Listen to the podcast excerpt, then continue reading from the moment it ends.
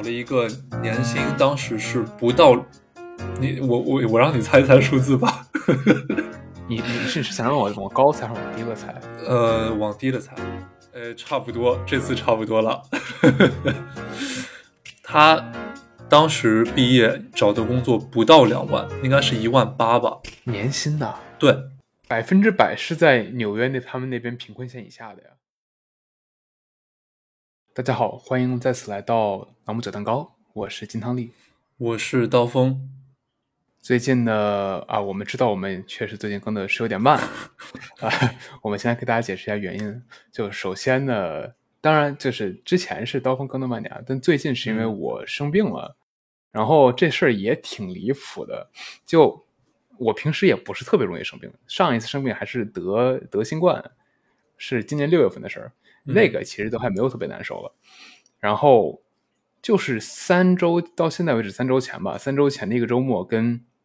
几个朋友还有 MBA 的人吃饭，然后呢，他们想喝点酒，呃，具体怎么回事呢？我现在就到现在我也不知道怎么，因为当时看医生，医生没有说明白嘛。OK。但是从结果上来看呢，就是，呃，我胃发炎了，然后呢，我就巨疼，然后我一开始疼觉得没事儿，第二天发现又又越来越疼了，然后觉得不行了，就跑医院，跑医院之后又是一番折腾，最后医生开了点药。我在开完药之后，又在床上躺了三天，最后才好的。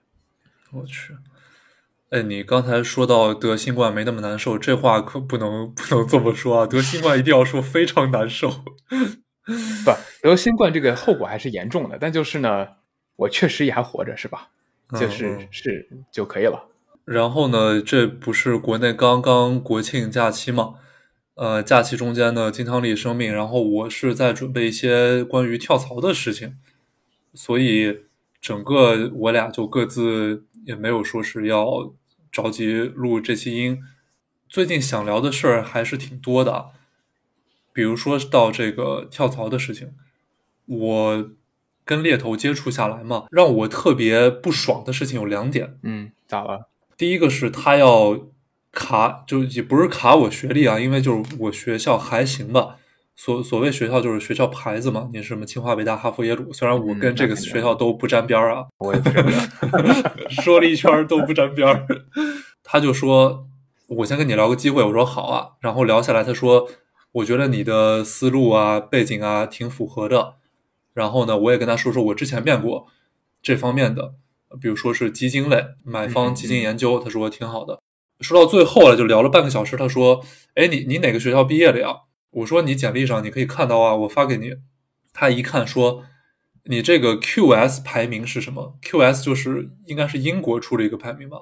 对，QS 排名怎么不行吗？呃，不是不行，他就要看 QS 排名。哦。然后我就说世界排名可能是去年就二零二一年的排名，我我本科学校是进了前一百的，但今年好像就出前一百了。他他这种守门员选手。哦。然后他就说：“哦，他一问身上的哦，我去问一下。但你说世界排名这个东西啊，对于在美国上学的人来说，其实就就很一点用没有，好吧？对，屁用都没有，可以说是。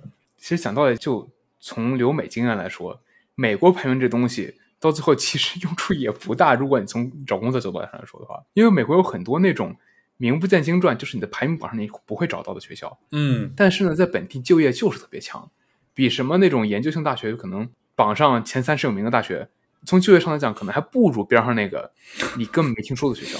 对，又有一个特别经典的例子，就是在硅谷有一个叫做 San Jose State 的学校，它是一个公立州立大学。这个学校呢，从严格从体系上来说，就是那种给上不起学的人上的学校，因为它便宜，它是公立，是就是为了让大家能上起学设立这么个学校。你听起来觉得很 low 是不是？但是呢，这学校是全美往硅谷大厂送程序员排名第一，或者至少并列第一的学校。我去，那你说它是好还是不好？你说这个 San Jose State 我还真的看过。前一阵我不是在考虑通过转码回美国这个路线吗？嗯，然后当时就很多那种网上的经验帖都在分享 San Jose State，还有一个 San Santa Clara State。对对对对对。对他们就说跟湾区硅谷离得近，这都是找工作神校，比你什么 CMU，比你什么 MIT 可能还好用。好用多了，好用太多了。对，说是校友也特别多，而且大家都是就是普通的学校出身嘛，愿意帮你忙，不会有一些那种拽哥拽姐说，哎，怎么怎啊，说说回这个学校的事儿啊，除了就是你做计算机方面的工作，其实还有一些工程类。比如说，美国有个学校，它叫 Rose Holman。这个 Rose Holman College，它是一个完全不参与排名的工程院校。哦，它是那种就是手动做东西的，非常非常强的一个工程学校。据我所知，基本上都是直接给什么 NASA 输送人才这种。哇，这么厉害吗？嗯，非常厉害。而且还有，呃，再跟大家说一个大家绝对没有听过的学校，叫做 Reed College。哦，这个我之前我有朋友上过。对，Reed College，它的著名校友是谁呢？乔布斯。就是正常，就是从从留学生角度，你是觉得你想都想不到这个学校，你知道吗？你想去查，你甚至查都会查不到这个学校。是一回你如果上了这学校，回国你找工作直接就是野鸡大学，直接这标签就打你身上了。三本不如啊。对，不如三本。你这上的是个什么东东西？就镀了个金是吧？结果你心里默默想，老子学的比你们多多了。然后他不是问我这个 QS 排名吗？嗯，我就跟他说，我给你看那个 US News 排名行不行？嗯，因为对于美国的留学生来说，就是我们说的是本科出去的，其实 US News 是一个标杆嘛。对，因为它会比 QS 在至少在美国境内会更权威一些。对，然后呢，他就说 US News 是什么？他其实是没有怎么听说过的。我就跟他说啊，这个是在美国更权威的排名，他就将信将疑，说是我可以给你问一下。后来我就跟他说，我的研究生学校在美国排多少多少，然后那个怎么怎么样，他就 OK，但是也没有说太多。所所以说，归根到底，其实如果大家出国读书、回国找工作，在中国呀，在香港呀，HR 们都是不清楚，包括猎头们，你的学校质量到底怎么样，你的 program 质量到底怎么样？这就是为什么有很多某常青藤学校，它开了很多水项目嘛。不只是某有有某好几个啊，某好几个啊，我还以为只有那个某 某校，你知道？然后不不止那个，还有别的，不 不止那个了，不止那个了，不止那个了，不止那个。上完那所学校的水项目，一回来都是某著名常青藤学校校友。实际上，这个质量真的真的挺参差不齐的。是啊，而且你说到这儿，我在上这个研究生之前，我最后最纠结的就是在哥大和 UCLA 之间选。哎，你怎么把这名字给说出来了？哎呀，就是个常青藤学校，常青藤排名还挺高，哥大对吧？那我这个 UCLA 呢，又不是常青藤，这个排名也就是不高不低的样子，对吧？嗯。但很尴尬，你知道，我后来了解到，哥大跟数据相关的项目，如果单算研究生，最起码有四到五个，甚至可能不止。嗯，这四到五个项目，每个项目可能有两三百个人，那你算算，光哥大一个学校就有两三千，可能有点夸张，你算两千吧，一千五两千个学数据的人，他还得跟别的学校卷，东部机会又少。我如果去了，首先我是这个学校的。两千分之一，然后我才跟别的学校人比。那跟我去这个 UCL 的项目，我们才六十七个人。如果真的是这样的话，那我觉得我要真去了哥大，那我我完蛋了呀！你刚才不是说四到五个项目吗？其实已经不止了。呃，前两天刚刚出了一个新的项目，叫做啊，那叫什么来着？叫做 Politics Analytics，哦，叫做 Policy Analytics。哦，是吗？你想，他想圈钱，已经想圈钱到这个程度了。虽然吧，这个做 policy 就是这这这算什么政策科学的人，他们确实还是需要用很多数据分析的工具的。但确实，你说上了这个，他们找找什么就业呢？对呀，特别离谱，就是大家可能为了这个牌子啊，去去上这个学校嘛。然后，因为人有一个，就是心理学上说，人在做一个决定之后。会想尽方法，想尽办法给自己 justify 证明，嗯，自己做这个决定是对的。我举一个例子啊，我有一个同学，这同学就不不 identify 他是什么阶段的了，以免以免被被喷啊。嗯，他呢是国内读了本科，也是挺好的一个九八五院校。然后呢，他研究生在哥大读了一个挺著名的水专业，就也是统这个统计数据方面相关的。哥大挺著名的一个水专业，但是呢，他不承认自己是呃水专业。我觉得这个是 OK 的，因为专业水不水，你最后还是看自己找工作嘛，对吧？对啊，而且每个专业你好，如果想好好学，总是能够好好学的，还是看自己。学习还是看自己。然后呢，他呢属于这个明显就是比较水的那一波。他出来找工作，找了一个年薪当时是不到，你我我我让你猜一猜数字吧。你你是想让我往高猜还是往低了猜？呃，往低了猜。他，我跟你说他做什么？他做的是一个 fintech，他做的是 fintech。那我猜测他的岗岗位应该还是跟数据有那么一点关系哈。嗯，在纽约吗？在纽约，在纽约，在纽约市里的工作，在纽约市里的工作。嗯，那怎么着得有个七万吧？嗯，高了。高高了啊！嗯，高了。我的天呐！因为我现在在思考纽约的房价，因为之前不刚去过吗？嗯，然后见了我朋友，我朋友在在纽约的，他在哪个区啊？他在 NoHo 边上一个区，NoHo 是他们的对，算是比较好的区了。Lower East 吗？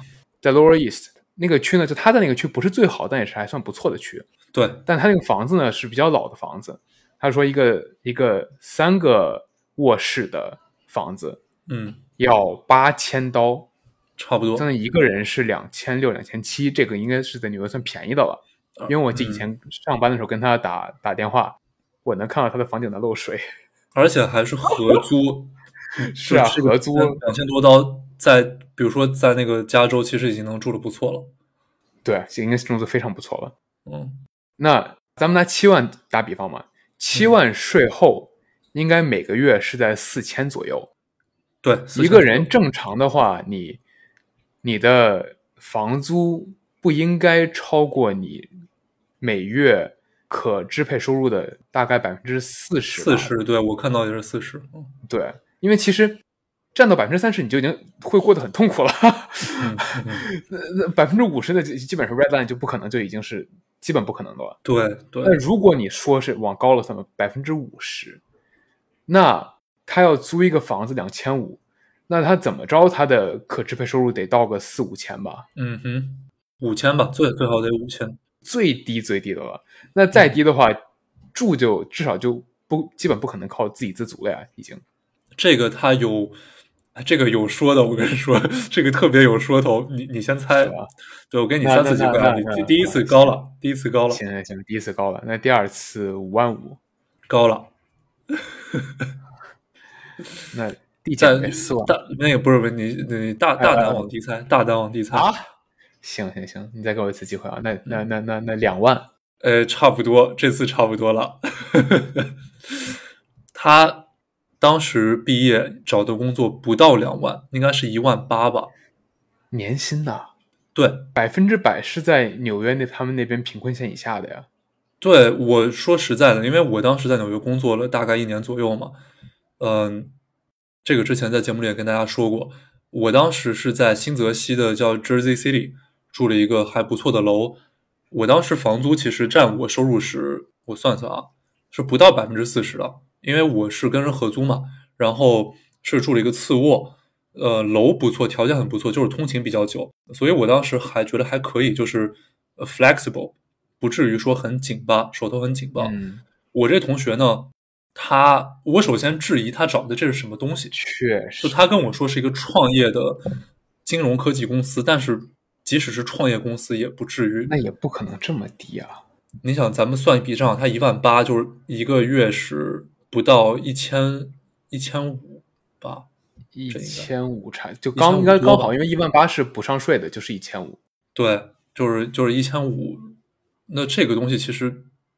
我算算，你看咱们咱们按一周这个四十个小时，那就是一个月是，一个月是一百，算他一千六，哎，不是一千六，那个一百六十个小时嘛，一百六十小时就是我原来在学校打工的那个 minimum wage，我是十刀一小时，就是他这个不如学校里的 on campus 工作，在美国学校里的工作。那严格来说，那你这么算嘛？纽约的 minimum wage 应该不止十块钱，你就算拿十块钱算的话，你也有一千六，他还不到一千六。所以严格来说，他如果签的是劳务合同，他这个是违法的。他跟我说的是会给股票和一些期权，但你想这种公司的股票期权，哦那不就跟废纸没有区别吗？然后呢，确实，刚才你不是算账算到他根本就没办法自给自足吗？嗯你知道他的说辞是什么？他的说辞是现在已经经济独立了，要怎么怎么怎么样，就他会拿这种东西粉饰自己，给自己披一披一层外套。那你你肯定很好奇，就我知道大家很好奇他租房子怎么办。对啊，怎么办？你知道吗？他租房子还租在市区里，还租在曼哈顿市区里，在上西区，哦，是一个房租绝对不便宜的地方。那他是怎么做到的？他怎么做到的呢？这个操作真的是超级骚操作。她男朋友是一个她同学，然后呢，她男朋友支付全额房租，嗯，她就就不一分钱都不用付，而且她平时吃饭也不不掏钱，就全是她男朋友掏钱。嗯就说白了，就找了一个长期饭票嘛。那那确实，就这种行径已经挺恶劣的了，就我其实是挺不喜欢这样子。我我为什么当时就是又跟他联系起来？因为好久没联系了，然后我也不知道他这么个情况嘛，嗯我就了解了之后，我就小心翼翼的问我说：“那你租房子怎么办？”他还特别骄傲的说：“我跟我男朋友一起住啊，他直接全掏了，我一分钱都不用掏。”然后我就问他：“你男朋友是做什么？”他说：“我男朋友还在上学。哦，”那说白了，你就是吸吸血嘛。对啊，然后特别就是他这已经是骚操作了，但是他还能操作，只有更骚，没有 没有最骚。他干什么？你说吧，我已经猜不到了，你直接说吧。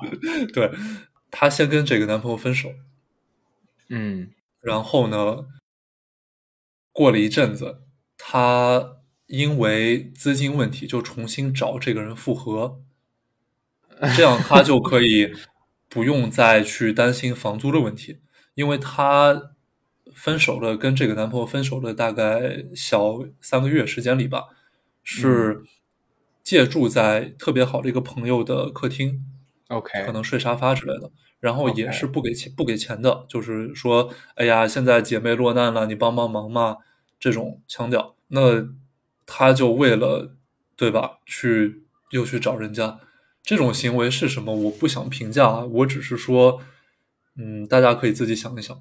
我只觉得很庆幸，我的朋友们都是可以自给自足的好人们。嗯嗯嗯，因因为我怕说多了被喷这个什么性别歧视什么，其实其实我们真的没有说是跟性别有关系啊，因为换做一个男男的这样也挺多的，讲道理，也也也挺多的啊，我我去，这个确实也需要被谴责，毕竟哎，都都一样，都一样。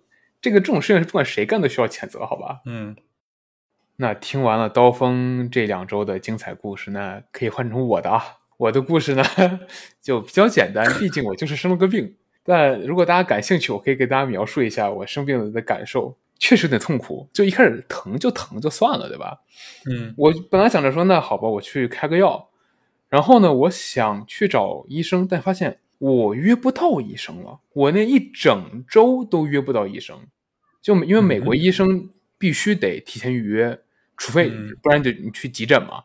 那我肯定一开始不想去急诊，因为因为急诊分两种，一种是叫 urgent care，就是我可以随时去找医生；第二种是 emergency，那个是你要叫九幺幺的，就是他会有那个救护车来拉你。第二种非常非常贵，第一种呢没有很贵，但是要花钱，因为正常情况下我预约医生是不要花钱的，嗯哼约不到，我在学校约不到，我自己的保险也约不到，所以我是不知道是他们医疗资源是有多紧缺啊，还是怎么着，反正我约不到。那实在不行，我觉得很疼，第二天就那周后面我还有很多事儿，我想那我就不如去找一个 urgent care 去个急诊，我就可以直接、直接进去直接看嘛。我当天还是我是中午有课，一点到四点有课，我先上了头一半，上到了两点多，发现不行了，我实在不行了，跟老师说嗯请假，我先走了。我四点钟到的急诊，我排队，一上来先排俩小时，就就就在那干等着。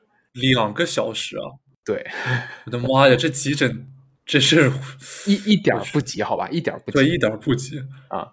这这这先是俩小时，然后呢没完，两个小时之后我进去了，然后我在他是给我会领到一个小房间里，说，哎，你先把基本信息给我填一填，一会儿医生进来，医生进来之后你跟他聊，因为美国医生的地位很高嘛，然后他们也很忙，因为所有的医生都是一对一问诊，然后嗯跟每个病人呢至少会待个十五到二十分钟，对所以说他每一个医生每天能看的病人其实很少，就是因为这样，所有他们认为不需要医生做的事情都会由护士来完成，这样医生进来之后就可以直接问诊。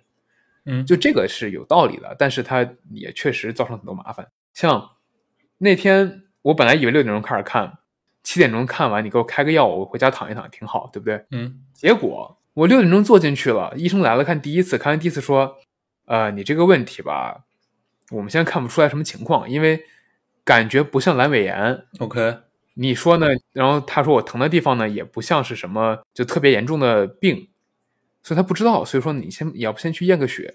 他说那行，我去验个血。我验个血呢，验血倒是快的，因为过去很快就结束了。因为验血这事儿不是医生完成的，嗯是护士。验完血之后，我就跑回去坐着。我说那医生啥时候来？他说你等等。就这一等，我等了一小时，我等了一个小时。就这这这会儿可能就已经快七点多，快八点了。嗯，然后呢，等了好久，终于医生回来了。看完之后说：“你这个验血结果吧，基本上都没啥大毛病，只有一个地方，就是有一个叫做 C-reactive protein 嗯这样一个蛋白过多。这个蛋白过多呢，一般意味着你的胃酸过多，，OK，对吧？他又说，那我们怀疑你胃里有炎症，但是呢，具体什么原因我们不知道。他说，一般情况下呢，其实就我给给你开点消炎药，可能就没事儿。但是呢，我们怕有大问题，所以呢，你要不再去做个 MRI 核磁共振？嗯那我又不懂，就我其实我是很不懂这个东西的，就是那我就只能只能只能相信医生了。我说那我去吧。核磁共振也很快，因为这事儿也不是医生完成的。我过去躺下扫完出来，一共不过十五分钟。嗯，然后回到那个房间，又是那个房间，那个护士把我领到房间说，然后让我坐下说：“哎，医生马上就来，你等等他。”这一马上又是一小时，我去，哎，所以就我在坐在里面等医生等了俩小时。你你这会儿已经是四个小时了吧？累计等待时间，对，我的妈呀！然后呢，最后你知道我最后我看完出来了是九点十五分，我印象很深刻，因为嗯在我最后一次出诊室的时候，医生给我开了药，让我去边上隔壁药房拿药的时候，我走出来发现空无一人，没有病人，没有护士，没有医生，大家都下班了。我是最后一个从诊室出来的人。我的天呐！后来我一问朋友，他说这就很明显就是，他一看你，哎，能走，能说话，你也没有哭，你也没有在地上打滚儿，那你你就活蹦乱跳，你没事儿啊。那你既然没事，你就你就多等会儿吧。我们先看那个痛不欲生、喊着要死的病人。那我对吧？我进去了，我面不作声，虽然我很难受，但是靠着，但是呢，我没有表现出我要死了，那就是最后一个被看的。讲道理很生气啊，很生气。哎，我之前在新泽西的时候，就是刚到纽约那时候，也去过一次急诊。我跟你的体验比较类似，当然没等你那么久啊。我是凌晨去的嘛，然后我凌晨四点多到了急诊室，当时只有一个那个黑哥，他是癫痫，嗯，就癫痫是会浑身抽搐、口吐白沫那种。我见他发作，哦当时把当时把我吓到了，真的吓到了。但是因为当时我也是胃的问题嘛，特别特别难受，就没有太太被吓了，就吓到一点点。然后等了可能四十快一个小时吧，四十多分钟，快一个小时，我也是在那儿哭爹喊娘的说，我特别特别不舒服，然后什么我需要那个 urgent care，我需要你们的帮助，那个护士才嗯稍微认真的对待了我一点。他一开始你知道跟我说什么吗？他一开始去了之后，我坐了半个小时，我说你们人呢？他给了我一颗糖，他说你吃糖，吃糖安抚一下情绪。安抚一下情绪，对我当时他妈的，这是情绪问题吗？我连腰都直不起来，你让我吃糖安抚情绪，这个医疗系统啊，哎，我对美国医疗系统没有说深入研究，但是就冲你的这个经历和我自己的经历啊，它问题是挺大的。问题是挺大的啊，问题是挺大的。但你说了美国医疗系统，国内的医疗系统吧，问题也挺大的。咋了？我们说住房民生不是什么住房民生，住房、医疗、教育不是中国三大民生问题吗？嗯你比如说是我前两天去，也是这个，就是就是胃口调理吧，算是嗯去医院。首先你要进医院，那你要安检，你要核酸，你要刷健康宝，这个可能就得个十分钟。嗯然后你进去呢，你要挂号啊、排队啊，呃，然后再去开药，整个流程其实是非常非常繁琐的。最最最麻烦的其实不是在医院，是去医院之前的挂号。哦，因为我记得我记得国内不是还有很多挂号黄牛嘛，这样你不用自己去排。现在是有一些那些医院的官方 APP，或者说是哦小程序，它可以帮你做那种集成式的 platform 式挂号。就你在这个 platform 上，你可以挂这几个医院的号，它是这样子。哦，这样嗯，但问题就是，比如说那个北京的同仁医院，它不是看眼科特别好吗？对啊。我要是去看眼科的话，可能我得提前，嗯，两三个礼拜就想着这个事儿，然后呢，先看好他的放号时间，他放号的的天，就是第零秒或者第一秒，我就得疯狂去抢号，因为我去那儿看过一次眼睛啊，嗯。当时有点那个，就是那叫什么麦粒肿吧，就是长了个针眼，有点发炎，真的是放号的十秒钟之内吧，就就没有了，那个号就没有了。也太快了！对我都质疑是不是那些黄牛用那些软件在在抢号，然后去卖。我觉得应该是的，毕竟十秒钟还这么短，你说人可能我刷新一个页面还刷新不出来呢，那就被抢走了，是吧？嗯，那这说完了医疗，咱们要不要聊聊另外一大马车，住房的问题？像住房呢，中国和美国应该还是蛮不一样的，尤其中国大城市跟美国大城市，虽然房价都贵，呃，也都贵的挺离谱，但我觉得还有一大区别就是，美国这边至少这两年不好说，在这两年之前，比如说在洛杉矶买房，旧金山不提了，因为旧金山那边因为是硅谷，它有自己的问题。像在除了硅谷和纽约这两个城市之外的城市买房，都还是可以的。就是你作为一个普通小白领，你都是买得起房的，对，基本上不存在说你买不起房的情况。至于纽约呢，那是哎一直就那么贵，毕竟你地儿就那么大，而且人家发展这么早，地儿早就被用完了，你剩下你能发展的地儿，那大多数人也不会想去住，没办法。但是纽约边上呢又有 Jersey City 这种这种地方，所以说还是有很多的发展空间的。像硅谷呢，发展空间有是有，但也已经被用的差不多了。而且硅谷那边还有很多法律去限制造新房，因为已经在那儿买房的人不希望自己的邻居变多。然后呢，在过去十年又对吧，硅谷造了那么多富翁，一个公司上市可能就多出来好几十号人，甚至上百号人能买得起大豪宅。那你说这咋比呢？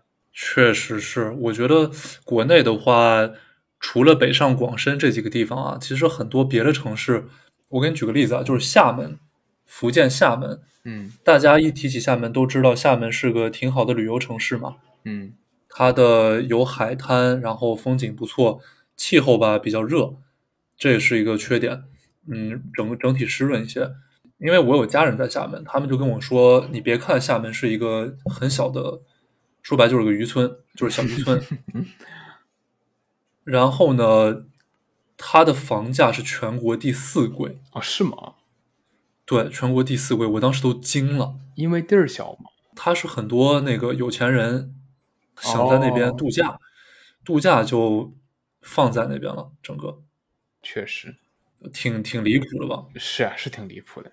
之所以说到这个呢，是因为想起最近听到了一个也是蛮离谱的故事。我有个朋友，他的对象呢最近回国了，然后呢就在国内想待一段时间嘛，这都无可厚非，反正就是两个人关系不错，然后短时间的异地也没什么问题，毕竟尤其因为工作原因嘛。然后以后是大家好好商量，好好去考虑，好好规划未来，这都不是什么大问题。嗯但最近我朋友特别生气，为啥呢？他说突然有一天，他对象告诉他说：“哦，我看好了这两个楼盘，然后我已经下定金了，你看看这两个你更喜欢哪一个哎，到时候，你想象一下啊，突然有一天，就假如说你跟现在的女朋友也好，还是就不就嗯咱不说，就说假假设有这么一个对象，你们俩冲着结婚去的，突然有一天他跟你说，来这儿有俩房子，你挑一个，你挑完之后我立马下全款，你啥感觉？这个倒是很不错了。嗯 但是问题是，这个房子的地方，它不在你生活规划里，，OK，并且这个买房子的意思你也懂的，就是如果两个人是冲着结婚去，他要买房子，肯定希望以后在某个城市生活，而这个城市根本就不在你的规划之中。OK，哦，这样子买房啊？，对，那我会觉得他有点不尊重我的意愿了，或者说他是不是你你你想着我们要在哪个城市嘛，对吧？对啊，这个是会考虑一下的。那反正这个事就这么发生了。我一开始觉得，嗯哎，确实离谱。这个定金就虽然定金不是全款，但定金也是钱，是吧？嗯然后我朋友跟我说啊，因为那个地方房子没有说像北京、上海那么贵。那我那我跟他说，那那也得一两百万吧？他说有的。那定金是不是也得好几万？他说有的。那好几万定金不说很多，但确实也不是个小钱呀，嗯，是吧？真真的不是小钱。对啊。然后真的这事儿没完，你知道吧？过两天他跟我说，他对象已经买了，就这么嗯几天，从看房到定金到买房结束了。哎，等一下，所所以就是他对象是资金非常充裕，我就买个房子，我其他房子也可以再买，还是没有没有，不是不是不是，就是如果真的是是的话，就就很正常，就是真的有钱的，你爱怎么买怎么买，对你爱怎么买怎么买。对啊。但似乎情况不是说，就是肯定是有钱买房的，但不是有钱到说，哎，我今儿这儿买一个，明儿那儿买一个，不是。OK，那这买了之后，他俩有在做沟通吗？他们到底是什么意思啊？我也想知道，但这事可能我不方便多问了。但你就想象这个哦情况，大家都想象一下，这个情况出现在你身上，你什么感觉？我会觉得真的挺这个怎么说，如芒刺背。你到底把不把我当回事儿嘛？是吧？是啊，你如果把我当回事儿呢，那你这个抉择又是什么怎么回事儿？而且这么快，你就先不说嗯，关系上的了，我买一个，拿我自己举例好了，嗯我可能哎，比如说买个啥呀？我买个哦，我可能想买个咖啡机。假设说我要嗯买一个意农是那个做做意农的咖啡机，嗯，一般价格是在两三百、三四百美金吧。我嗯能挑至少一到两个礼拜，OK，我会一直在油管上面看视频，去对比，然后问朋友看哪个好，然后我可能要去试一试，然后才会买。哦，你买东西是这样子的。不这也看东西，如果衣服我就直接买了。哦，OK OK，对，反正就就是这样。房子应该是大多数人一辈子里会消费的最贵的东西。当然了，嗯，这个时候你很难界定这东西是消费还是投资。但是呢，如果是自住房的话，我觉得更多的时候它是一种消费，虽然它也是一种嗯投资，但更多的是你是一种消费，因为最嗯后是拿来用的。那你从消费品的角度来说，一周也太快了；从投资品角度，那一周更快了。对呀，这是不是说明就是他你朋友他对象在跟他说之前，其实已经把这个地方这些地方看的差不多了？有可能呀，有可能啊，那这样的话就很尴尬了嘛，对吧？那对啊，就不管是哪种解释都很尴尬呀。对，都都很尴尬啊，都很尴尬，没有没有不尴尬，这里没有不尴尬的解释。那人类就是要学会生活在尴尬之中，是吧？嗯，你像你像是就我只是以自身的视角去看他们这个事情啊。嗯、我跟我女朋友的话，在说到未来的发展会，因为我们已经讨论过这个事情了嘛，会说到说下一步我们想去哪里哪里。那可能这个地点不是一定的，但是我们会下一份工作，那会尽量往同一个城市找。嗯，然后之后，比如说都想再去哪里哪里，也会做相应的规划和计划，然后看一些资料啊，问一些呃咨询人士，嗯，反正是不会像他们这样子，觉得是挺挺那什么的，嗯，哎，说说起来那个房子啊，嗯。最近我听了这么一事儿，就跟一个朋友聊天儿，他呢客户是一个国内非常非常大的房地产集团，嗯。然后呢，这个集团呢，他们是一个家大业大嘛，盘子非常大，嗯在某一个海外国家，就是那种主流的海外国家，嗯收购了非常非常多的房产，就是特别特别多。但问题是呢，这个房产都是从当地一个，你可以说是一个中间人手里，就是那中间人可能先把地都盘下来，哦我再慢慢给你卖出去。那中间这个灰色地带很多呀。灰色地带非常多，现在不就这个地带里就爆雷了嘛？这中间人直接消失了，可能跑到比如说百慕大什么避税地去了。经典，对你，你也没有引渡条约，你也抓不着他。然后呢，他们就只能一个一个清算，说我这还值多少钱，然后申报什么破产或债权之类的。天呐，这个就不是说几个亿、十几个亿的事儿了，嗯，非常大的盘子。那你说，你说这些投资人这么多钱，他不会去调查他的这个中介，或者说调查他前期项目的存货情况吗？一次性投那么多钱，是我感觉，要么中间有一些利益纠葛，就是这个大房企他们当时做这个项目的人啊，嗯，可能是收了点好处，要么就是前几年往前几年大家经济都好，比如说一五年到一八年这个这么几年，中国、美国经济都特别好，我有的是钱，对吧？啊，然后呢，利率也比较低，我借钱也借得起，我随便随便发个债，发个那个房产债，我就融个几亿美金，几亿美金，我一年可能发三笔，我就二十亿美金出来了，然后咔咔咔买你一堆地，我也不用担心你房子质量怎么样，因为地嘛，我总觉得是个是个好东西。对。结果那个，我们看看二零零八年的美国，哎呀，就讲道理，这个时候我宁愿相信这个故事的结局是内外串串通一气，卷卷款跑路了。你至少钱还在，对吧？知道在谁手里。那不然你对吧？你要么是挪用公款，要么是资产外流，选一个。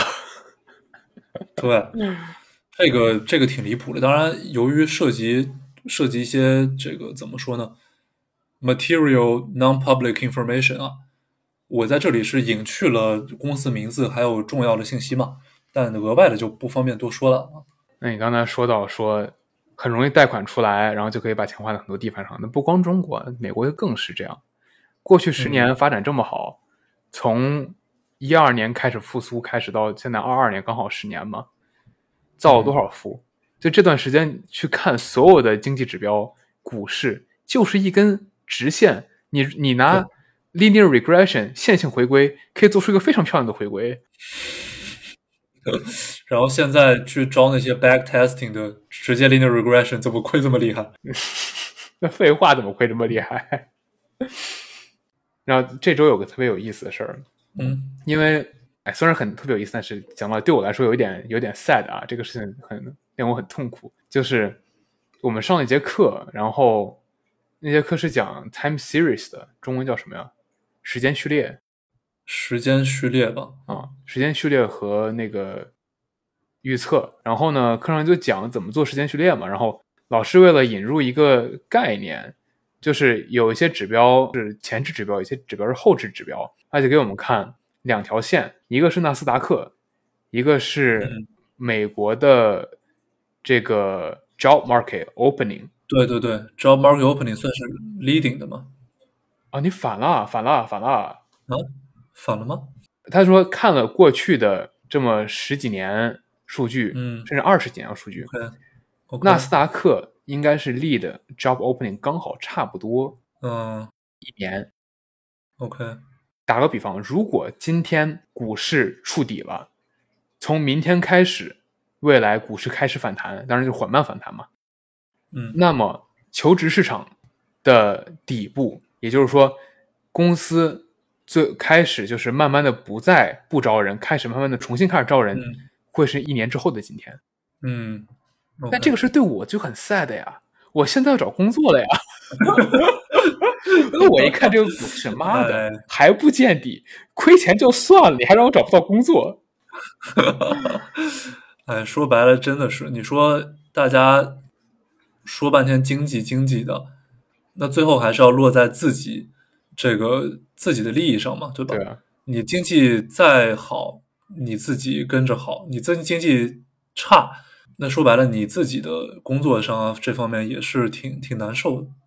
对啊，尤其说经济不好的时候，投资也不好，什么才是真正保险的？有一份工作才是真正保险的。没有什么比有一份工作更保险，除非你你银行账户里面有几个亿啊，这个这个就不要不要再聊了。这位大哥大姐，请联系我，给我份工作。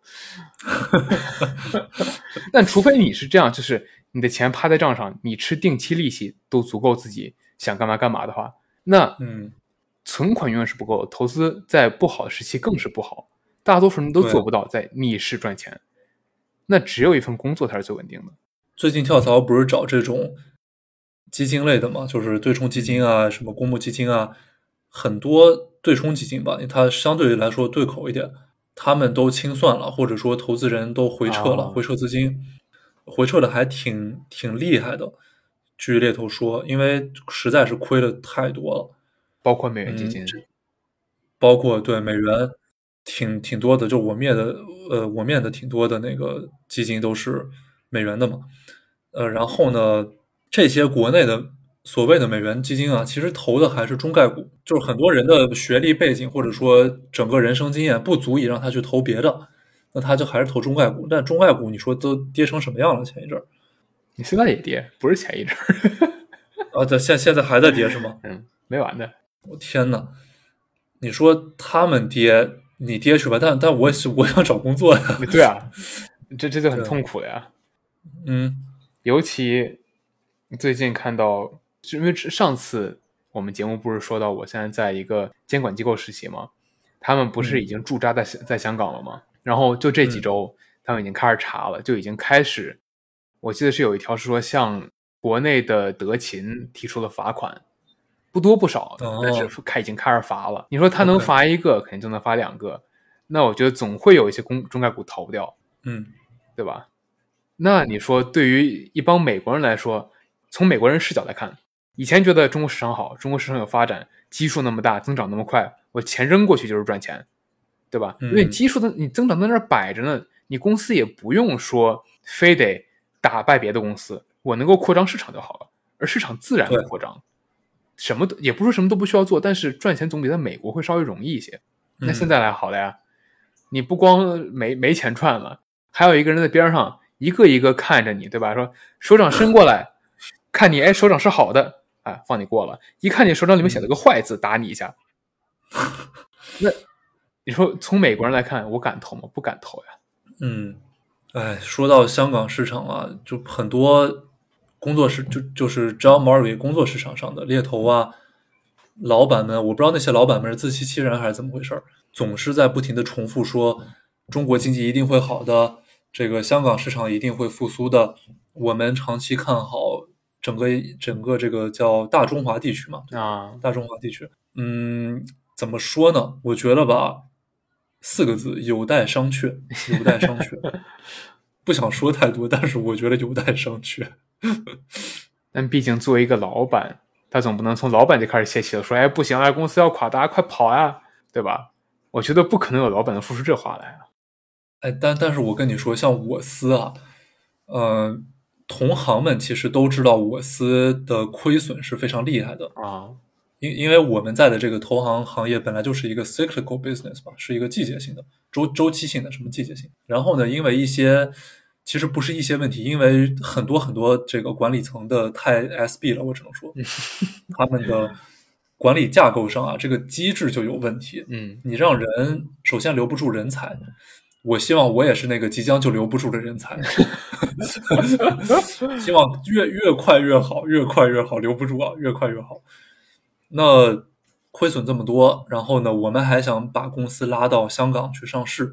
嗯每一次见客户，如果是我跟着老板一起开会，我就听他说，跟客户说，现在那个美国根本就上不去，美国那边监管和中国监管就不对付，审计问题这个会计账啊根本就处理不了，即使是公司妥协了，中国监管也不会松口的。但但是他一边他一边说这个话，一边就有你刚才说的 PCAOB 已经跑到香港去开始看了呀。对啊，你这不可能停得下来的呀。而且，真的就真的有问题的公司，它是不可能绕得过去，因为很多真的公司真的有问题的公司，它不是小问题，都是大问题。小问题 PCOB 他肯定是会放会放你过的，人家也不想找你麻烦。嗯但人家看到大问题了，他你说自己跟自己人都交代不了了，那他不可能能能放得过去的呀。而这种公司才是真的会出问题的。而这些大问题公司，其实谁都不知道是哪些，有可能你觉得一点问题都没有，他有个大问题。对，这个老板呢，他还跟我们在会议上说，说是你们要知道啊，现在美国情况很不好的，中美政治是绝对会走下坡路的。然后一边我就看到纳斯达克的那个主席，他在接受采访的说，嗯，今年下半年中国公司在美国在纳斯达克交易所排队上市数量激增，已经有五十多家。真的假的？你说，呃，真的，他自己这样说的。所以就是排队在上，但是上不上得去跟他无关，是吧？对，上不上得去无关。但是你从这个做生意的角度讲啊，人家都跑美国去了，你还在这儿跟我们说中美关系不好，你根本就去不了美国，你这不是自欺欺人吗？对啊，什么情况啊？对啊，这个就已经是 sinking ship 好吧，sinking ship，赶紧跑路啊，赶紧跑路。最后想跟大家说说最近在读什么书啊？因为刚才我跟金汤力正好聊到这个了。最近我在看一本书叫《Tiny Habits》，可能还没有中文版。他是一个斯坦福大学的教授，就是他研究这个习惯养成研究了非常多年，以及人类行为学。他的这个《Tiny Habits》呢，其实方法论呀，在他之前就已经有人写过了。写那本书的作者叫原子习惯，就是《Atomic Habits》。这个《Atomic Habits》是一个非常畅销的书，我在小红书上也看到过非常博非常多的博主在推荐它嘛。嗯，它核心的一个方法就是，比如说咱们经常就是立立 flag，对吧？嗯，说我今天或者我这周我要去五次健身房，结果最后发现一次都没去。啊，他就是说你怎么能让一些习惯变得更 sticky，变得更有粘性你把一个习惯加在另一个你每天一定要做的事情后面。哦，所以这样你会跟着之前那个事情一起习惯去做这个事儿，然后就更容易去做这个事儿，是吗？对，就大概的道理是这样的。其实我们每天一定会做的事情是不少的，比如说你每天起床，你要上厕所，对吧？你要喝水，你要吃饭，你要刷牙，你要洗脸。你如果像我们戴眼镜，我要戴上眼镜。然后呢，你要穿衣服，你要穿上衣、穿下衣，就是你把它一个一个拆解开，其实事情非常多。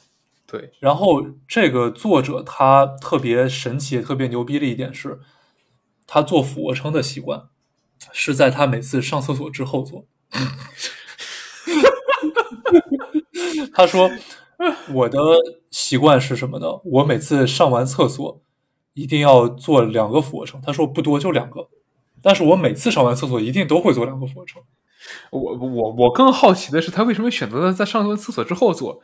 是因为上完厕所之后一身轻更更好做吗？他他当时说是他尝试了非常非常多种方式啊，都没有办法让自己的这个习惯。只有上厕所最好用。对他有一天突发奇想，说是我每天一定会做，而且这个频率比较高的事情是什么？他想了半天，说是上厕所。等等，他上厕所频率高，呃，这这个应该跟身体健康是没有关系的啊。然后呢，他就他这个习惯坚持了已经八年了。哦哎，，真的有用。问题就就在它真的有用。然后感觉这个上完厕所之后做，在家很容易，在家很容易啊这个事儿。在在家在家很容易。但是你如果你出了门，我总不能说我在商场逛完商场之后上完厕所，我要在找个地方做。这这这个太太太脏了，这卫生条件是是不好。当然，这个跟他的职业有关系。你想，他大学教授嘛，他其实可以回自己办公室，回自己办公室那就说明说说明他这个方法大家得因人而异，得给得找到自己合适的方法，不能大家都去上厕所。那说到我最近看了两本吧，从上个月开始，就其实我也没有看很多，就是间很间断在看，有时候有空了或者在车上坐着没事儿会看。一个是王小波的《沉默大多数》，这个是他一个像杂文吧，他是就是想到什么就写了，他也没有一个主题，也没有一个故事，更多是他在探讨一些问题。你说他有多深刻吧，也还好，更多就是真的没事闲的看他说一说话。更多的我也不能说是我同意他某些观点，但至少我很欣赏他一点，就是他会很理智的去思考一个问题，他不会钻牛角尖儿，他会说这个东西我们到底为什么思考这个问题？最后到底是对什么有好处？它到底有没有意义？OK，嗯。另外一个书呢是叫《置身事内》，这个也是我之前看到在别的一个人那儿推荐来的，说是这个如果想了解中国经济，尤其是和国企有关的经济，他这本书应该算是近期内最好的一本书了。现在我可能读了也嗯不到五分之一吧，但感觉确实很有收获。这本书我看挺多人推荐过的，《置身事内》这本书，你感觉就是它主要是讲哪些方面呢？嗯，就从我现在看到的部分来说，他写的还是比较深入浅出的。嗯，他会一开始会描述说，哎，大概中国经济是什么样的。但是呢，当然了，因为它的主要方向不是说给你讲述中国发展史，他没有说去把中国发展。分成几块去给你讲每个时期发生什么事，虽然有这样的内容，但是它的主要目的不是这个。所以说，对于完全不了解的人来说呢，也能看。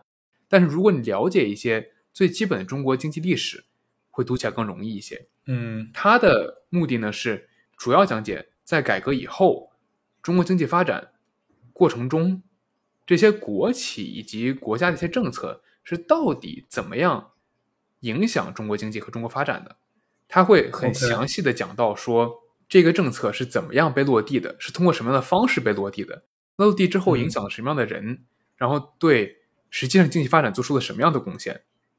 所以他讲的非常的详细。OK，挺有意思的。他这个对于理解中国，听上去确实很有帮助。对对对对对，像尤其他还会，他也讲到像之前刀锋在节目里说过的，像城投债这种事情，他也会展开的，当然不会那么详细了，但是会展开的去给大家科普一下。哎，什么是城投债？它为什么存在？它存在的意义是什么？存在之后，它到底如何实际上影响了经济？而之中它的效果到底是好与否？从一个相当于现在咱们是二零二二年了嘛，他这个书应该应该我记得是最近写的，从一个以相当于已经过来的眼光再去反过来看当年的那些事情。嗯，OK，这本书挺有意思的。包括你说到那个王小波的《沉默的大多数》，其实王小波最近几年也挺火的嘛。嗯，他那本书我也是想。呃，想看一下的，嗯，之前我在那个就是节目里好像说到了，中秋节不是去苏州嘛，嗯，在一家叫诚品书店，貌似是一个那种网红打卡书店吧，也卖不少书，哎哎，真的好像是什么网红打卡书店。现 在现在大家去书店不都是为了打卡吗？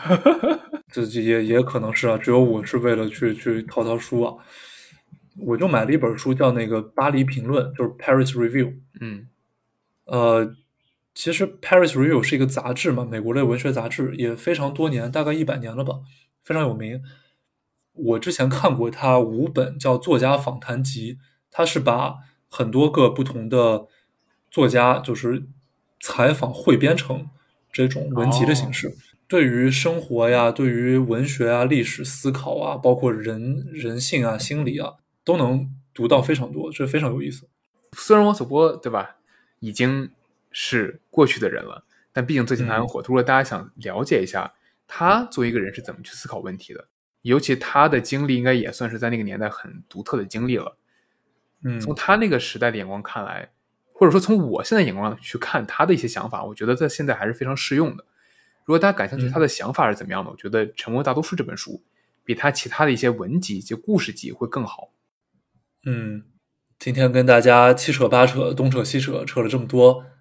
还是再次感谢大家对我们节目的支持。最近呢，发现订阅量又稍微涨了涨，然后呢，播放量也多了不少。有一些听众朋友们，不管是私信啊，还是在节目当中跟我们留言，说非常喜欢我们的节目。我们呢，我跟金汤力都是希望能够持之以恒的、长久的做好朗姆酒蛋糕这档播客。虽然我们的更新频率可能不是那么的快啊，但是每一期的质量。节目质量这个内容上，我们是希望给大家呈现出比较好的内容的，能够让大家听得津津有味，也能从中学到一些可能你之前不知道的知识，或者说之前知道的，呃，多了解一些宽的，多了解一些深的。那我们也希望各位听众可以给我们一些建议或者意见，这样我们可以把我们这个节目做得更加的有趣，更加的生动。那今天的节目就到这里了，我是刀锋。我是金汤力，我们下期再见，拜拜，拜拜。